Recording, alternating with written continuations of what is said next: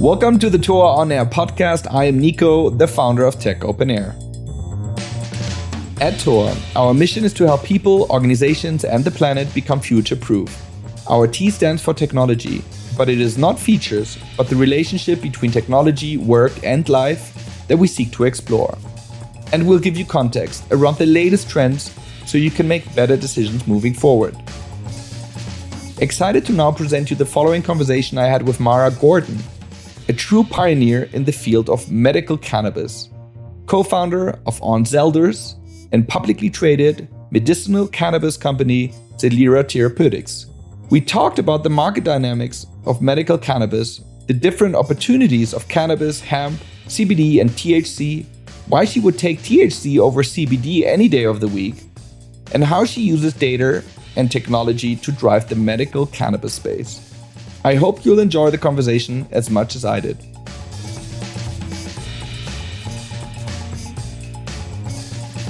I'm really happy to be talking to Mara Gordon today on this uh, Tech Open Air podcast. And um, your personal path has, has been really inspiring to us. And I'm uh, very grateful for us having the chat today.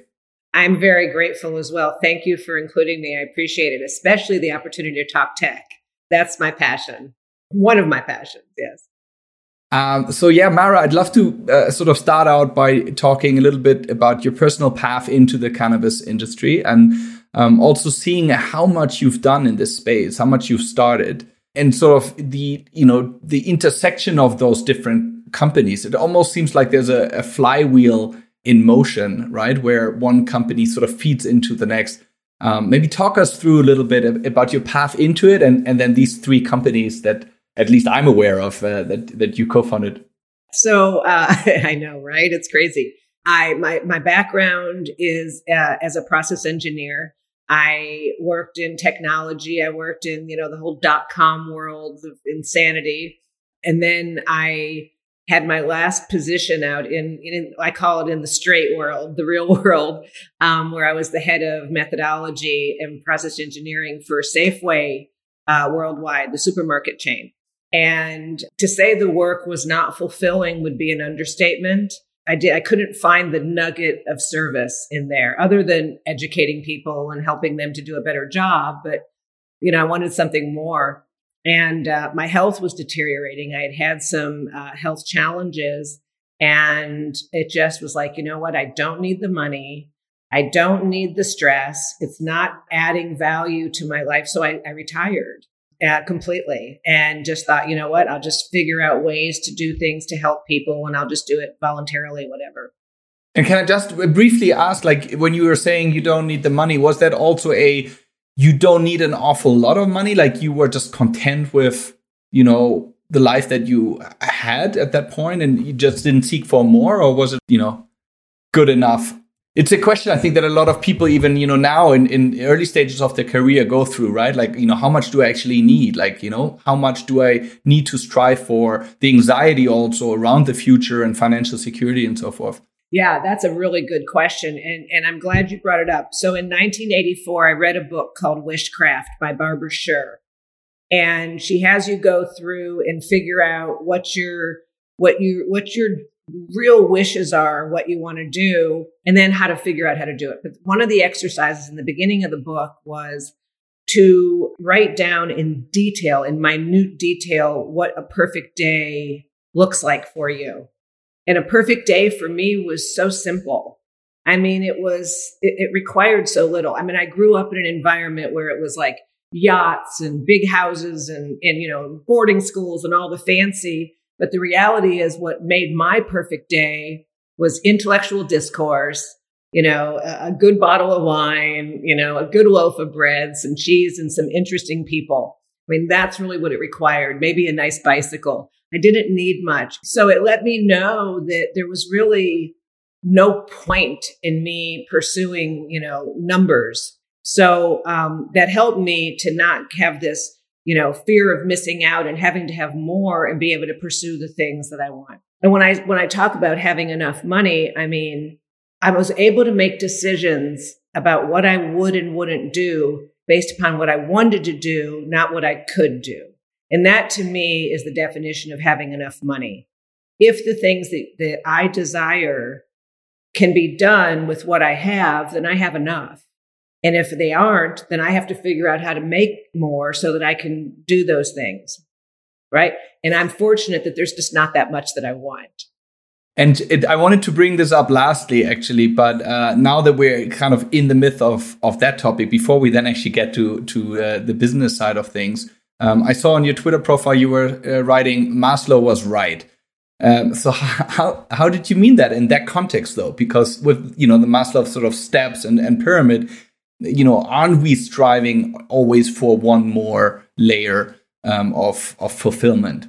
Or how did you mean it? What I mean is, I believe that I have sought out self actualization from the mm-hmm. very beginning. And the reality is, the way that I define self actualization is achieving what it is that I have set out as my goals that bring me contentment and happiness. Uh, I don't suffer fear of missing out. I don't, and for any of that, um, I feel like the path I live is the path that's right for me. And if other people want to follow and, and join me, that's awesome. But this is what works for me. So that's really it. I mean, the other thing is that I mean about Maslow is there's really no point in talking to people about, you know, some of the, the higher level thinking if they're focused on a roof over their head and it's arrogant to do that. So to mm-hmm. understand mm-hmm. when I meet somebody where are they on their path so that I can meet them there? And that's really what it's about. Very interesting. Uh, so, so you quit your job. So yeah, so I, I, I retired. You know, I was forty 43 or 44 years old. I was pretty young. And uh, I mean, relatively, of course. And um, my health was, was, you know, in question. My husband was having issues and he's sober, he's sober alcoholic and not able to or willing to use any kind of opioids.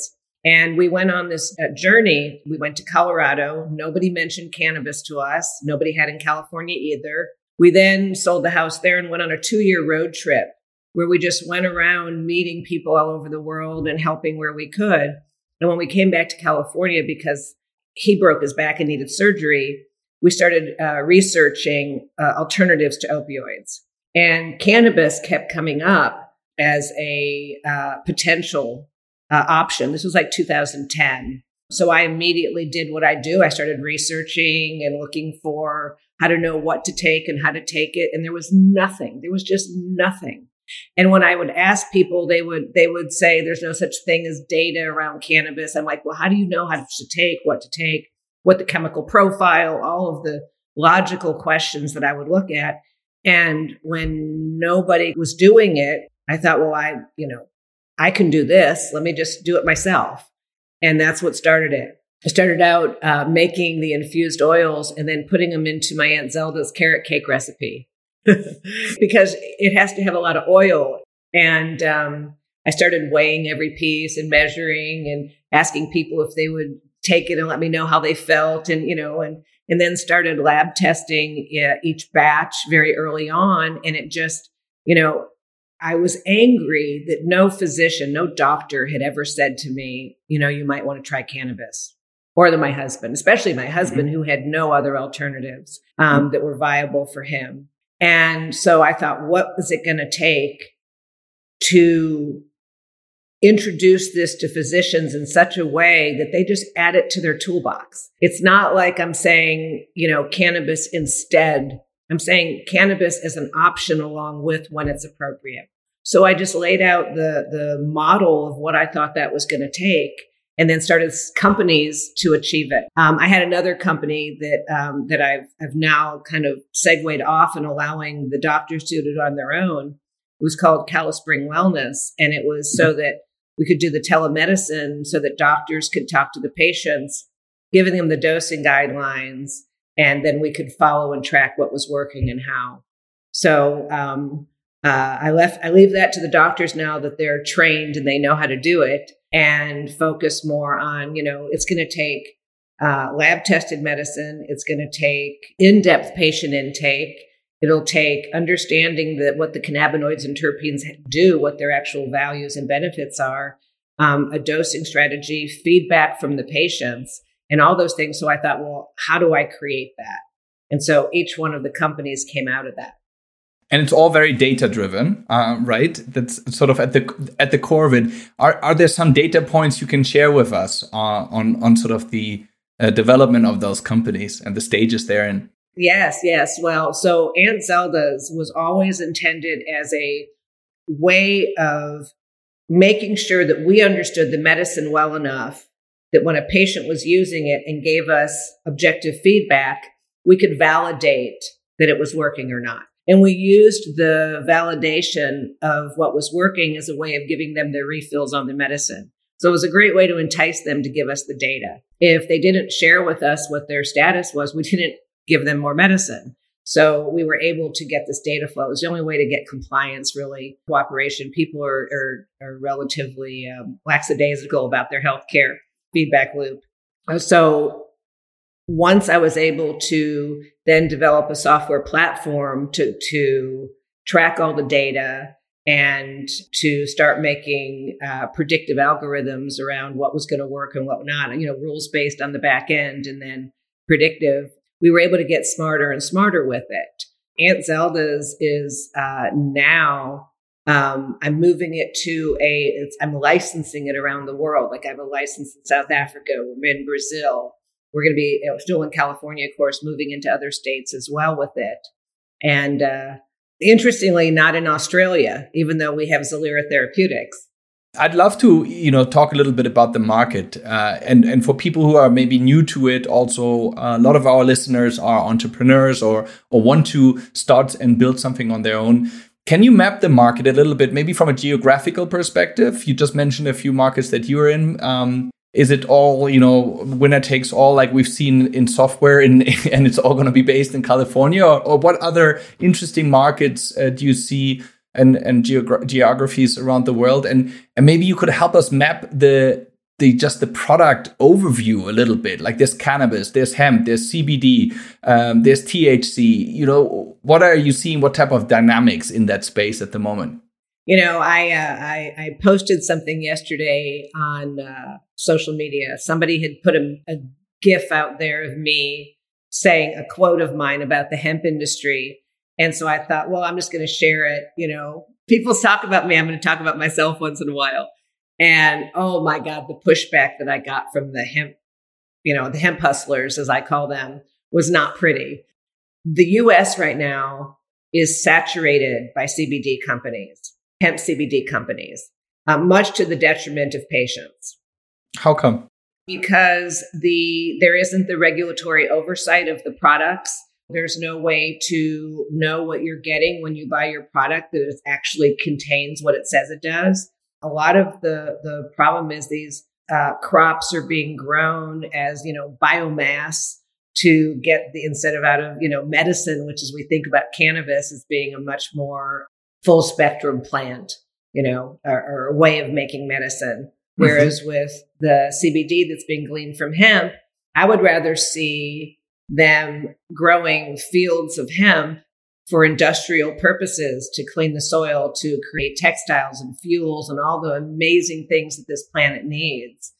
It's exploiting instead of enhancing the market and the environment. So that really bothers me. It bothers me that it's, I can't get a, a grower who previously was growing uh, high CBD plants for us to out of the cannabis side of it on the regulatory side to continue to grow because they've been priced out of the market by the hemp growers. Because regulation is ridiculous the way it's been implemented. I'm not, when I say regulation, I don't mean it's all good. It's just that we do need to have some, some protections for people. Uh, in the US right now, on the cannabis side of things, it's, it's rolling out state by state. And um, I sit on an advisory board for a company called Access and Innovation, and it's a a uh, lobbying group to DC on the Hill to see about getting you know the right kind of oversights in and the right kind of uh, legalization process in place. I do believe that we're going to see a culling of the herd, so to speak, and really, really good players are going to be gone. It's it's very, very unfortunate, but I, I just think that that's kind of the way it's going. And so you would argue that CBD, in terms of health benefits, um, is overrated compared to THC or?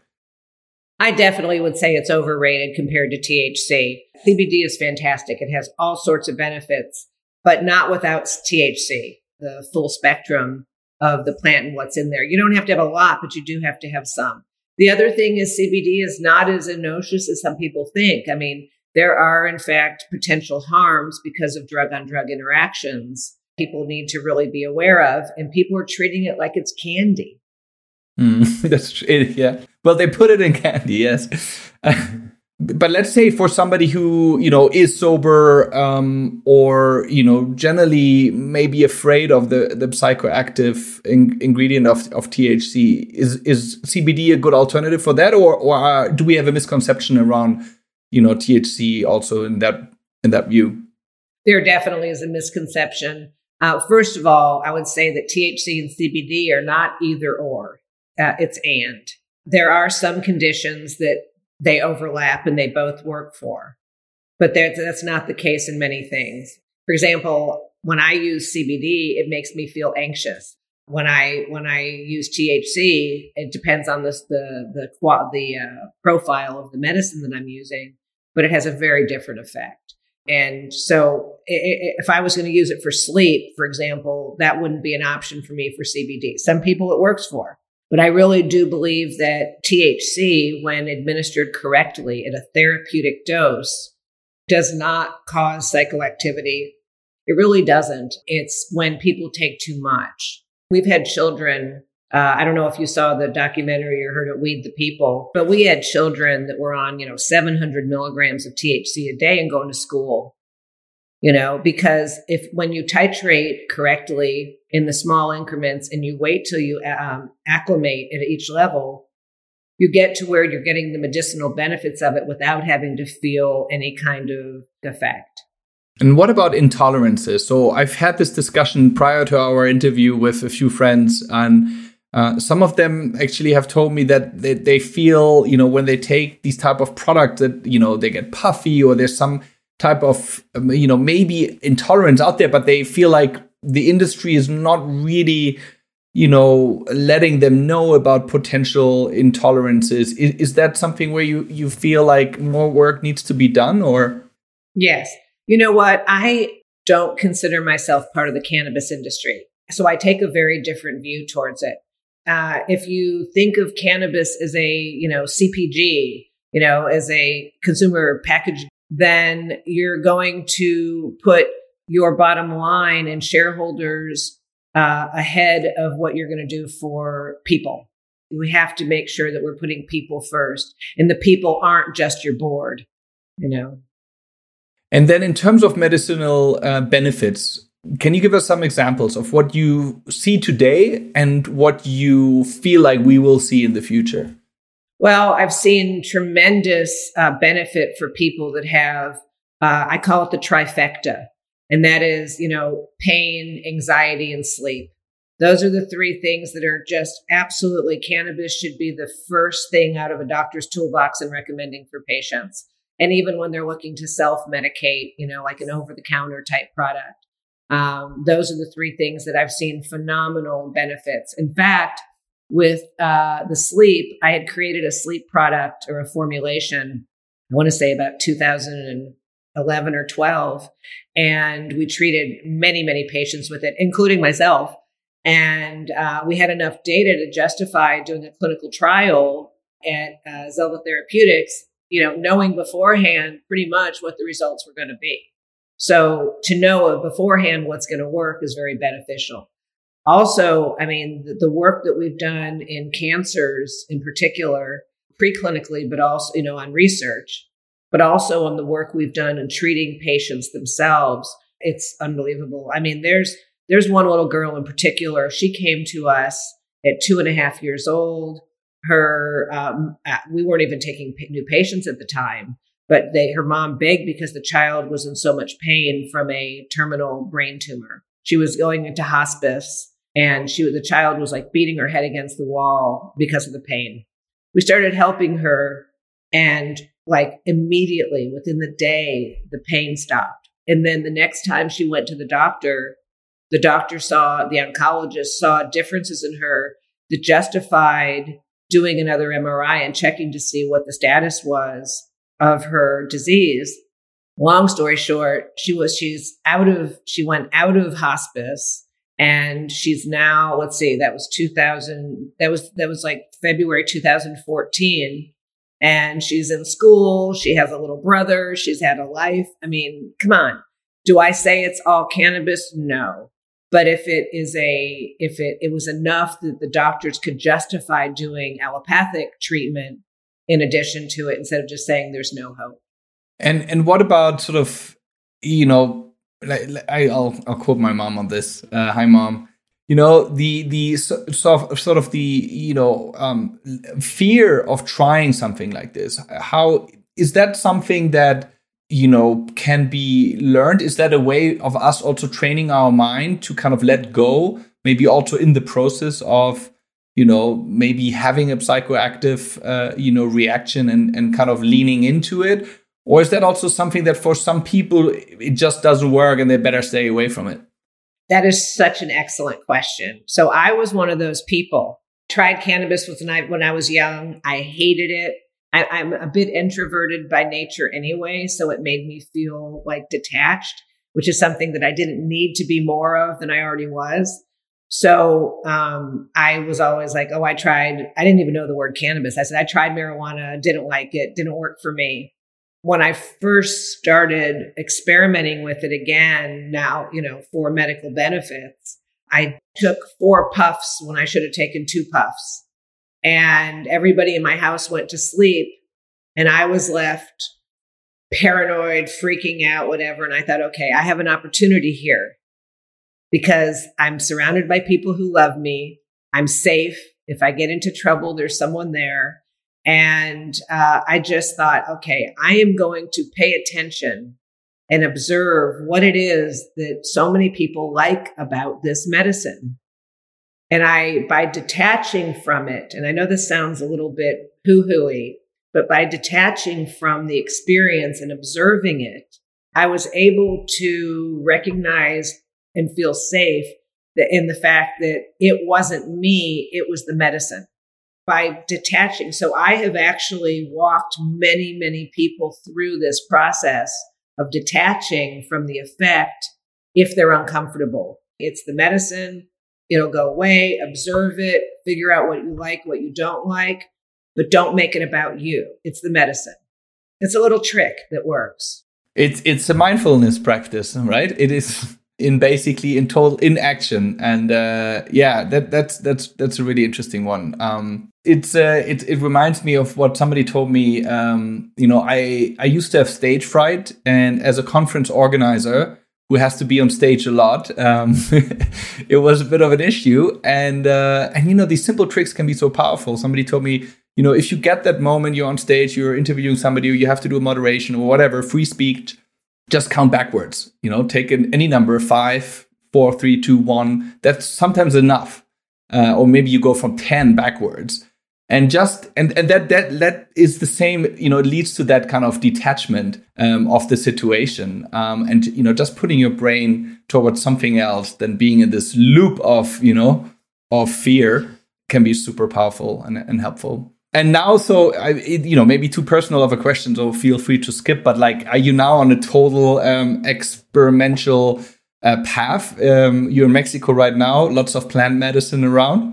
I started experimenting in the 1970s with peyote psilocybin lsd i started a few years ago experimenting with uh, mdma and ayahuasca ketamine and you know all sorts of uh, drugs and I find them to be transformational.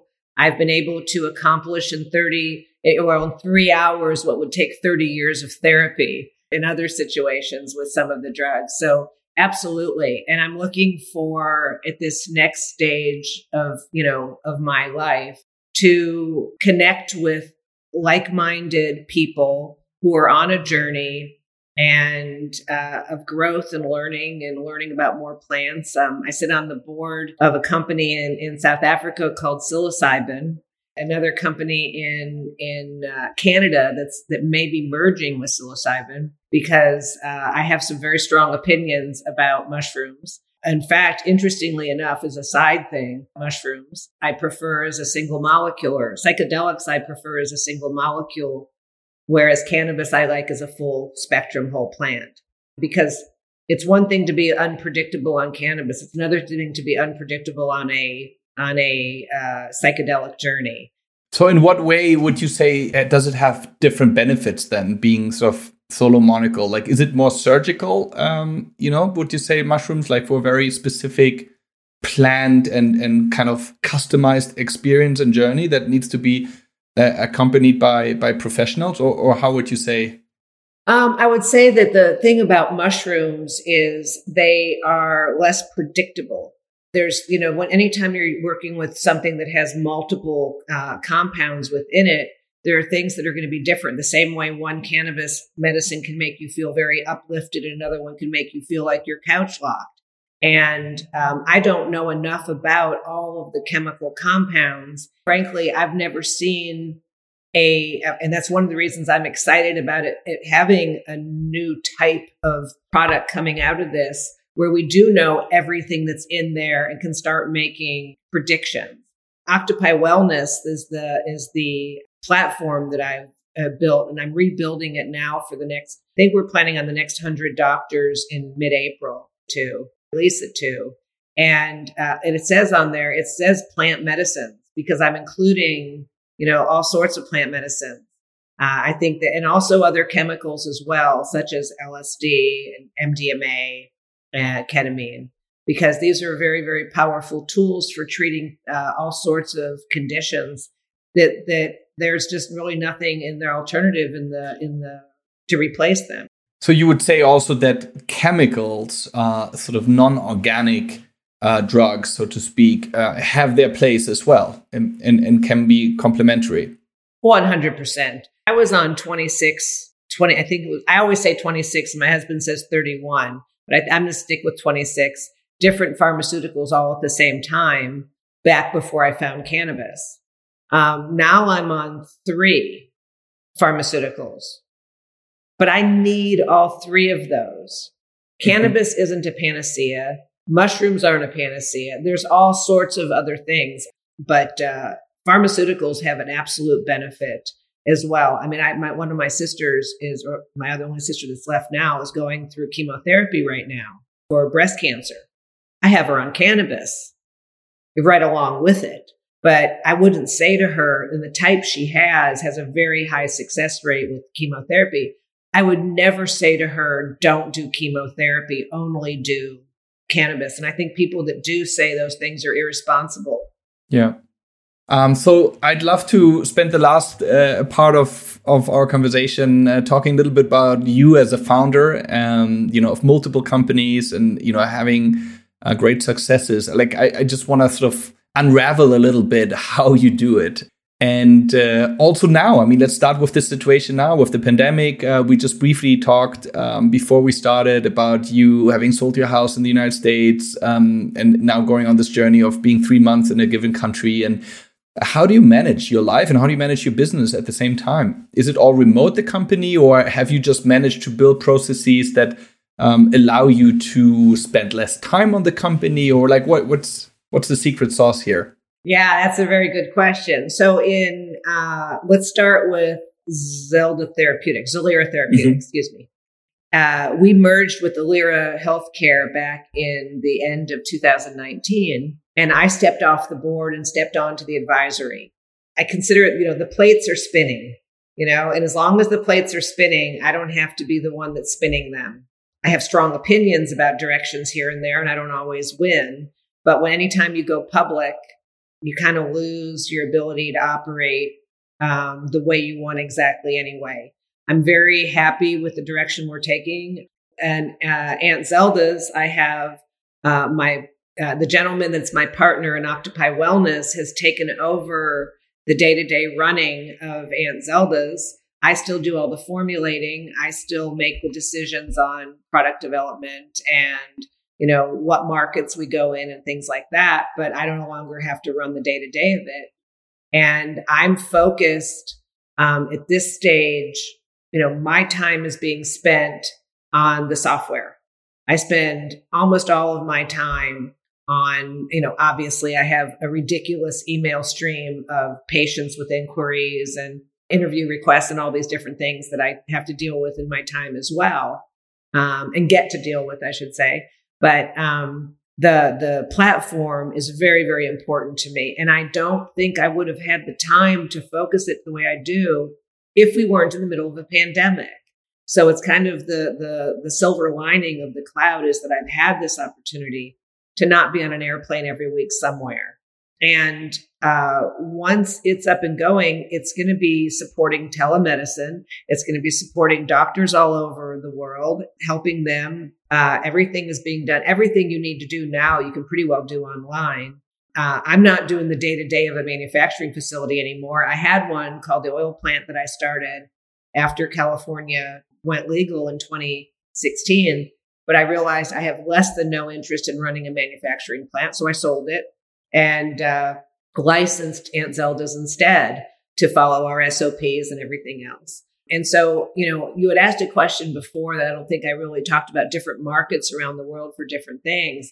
I mean, I think in the United States, it's going to end up being just these multi state operators. And that's good. I think it's going to be, you know, there might be some artisan here and there. I think that uh, Brazil is going to be an incredible market. I think Africa is going to be all over Africa, not just South Africa, all over African continent. I think has incredible opportunity. Mexico, my gosh, it's going to explode here. And so I'm, I'm actually kind of tickled to be here and to, you know, see how I can help people to be successful here.